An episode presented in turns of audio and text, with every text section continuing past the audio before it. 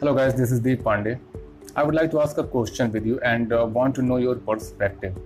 Have you ever feel that you want to say something in front of people, but due to lack of confidence, due to lack of communication, or due to lack of self-esteem, you couldn't speak?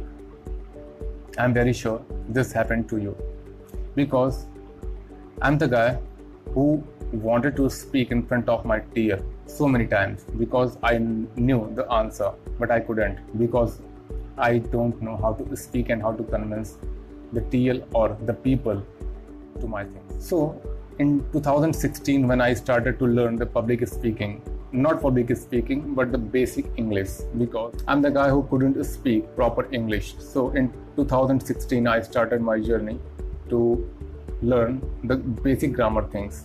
And trust me, I started by reading 12th standard book. Yes, 12th standard.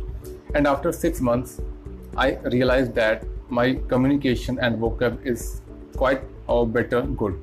Then I started writing on Twitter.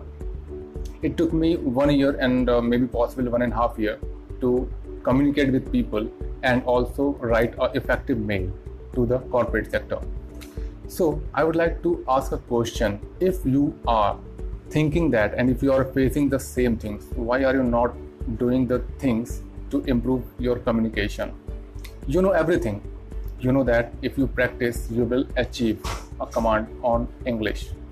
You know that if you are right continuously on twitter on your mobile on anything instead of like the post on facebook on twitter just comment. Whatever your insights on that comment or post share. Write the things. But most people just click on like and scroll up. Don't do that. If you want to improve your writing skills your communication you have to put an effort to acquire that kind of skills. It will not come automatically to your mind. You have to put an effort. What kind of effort?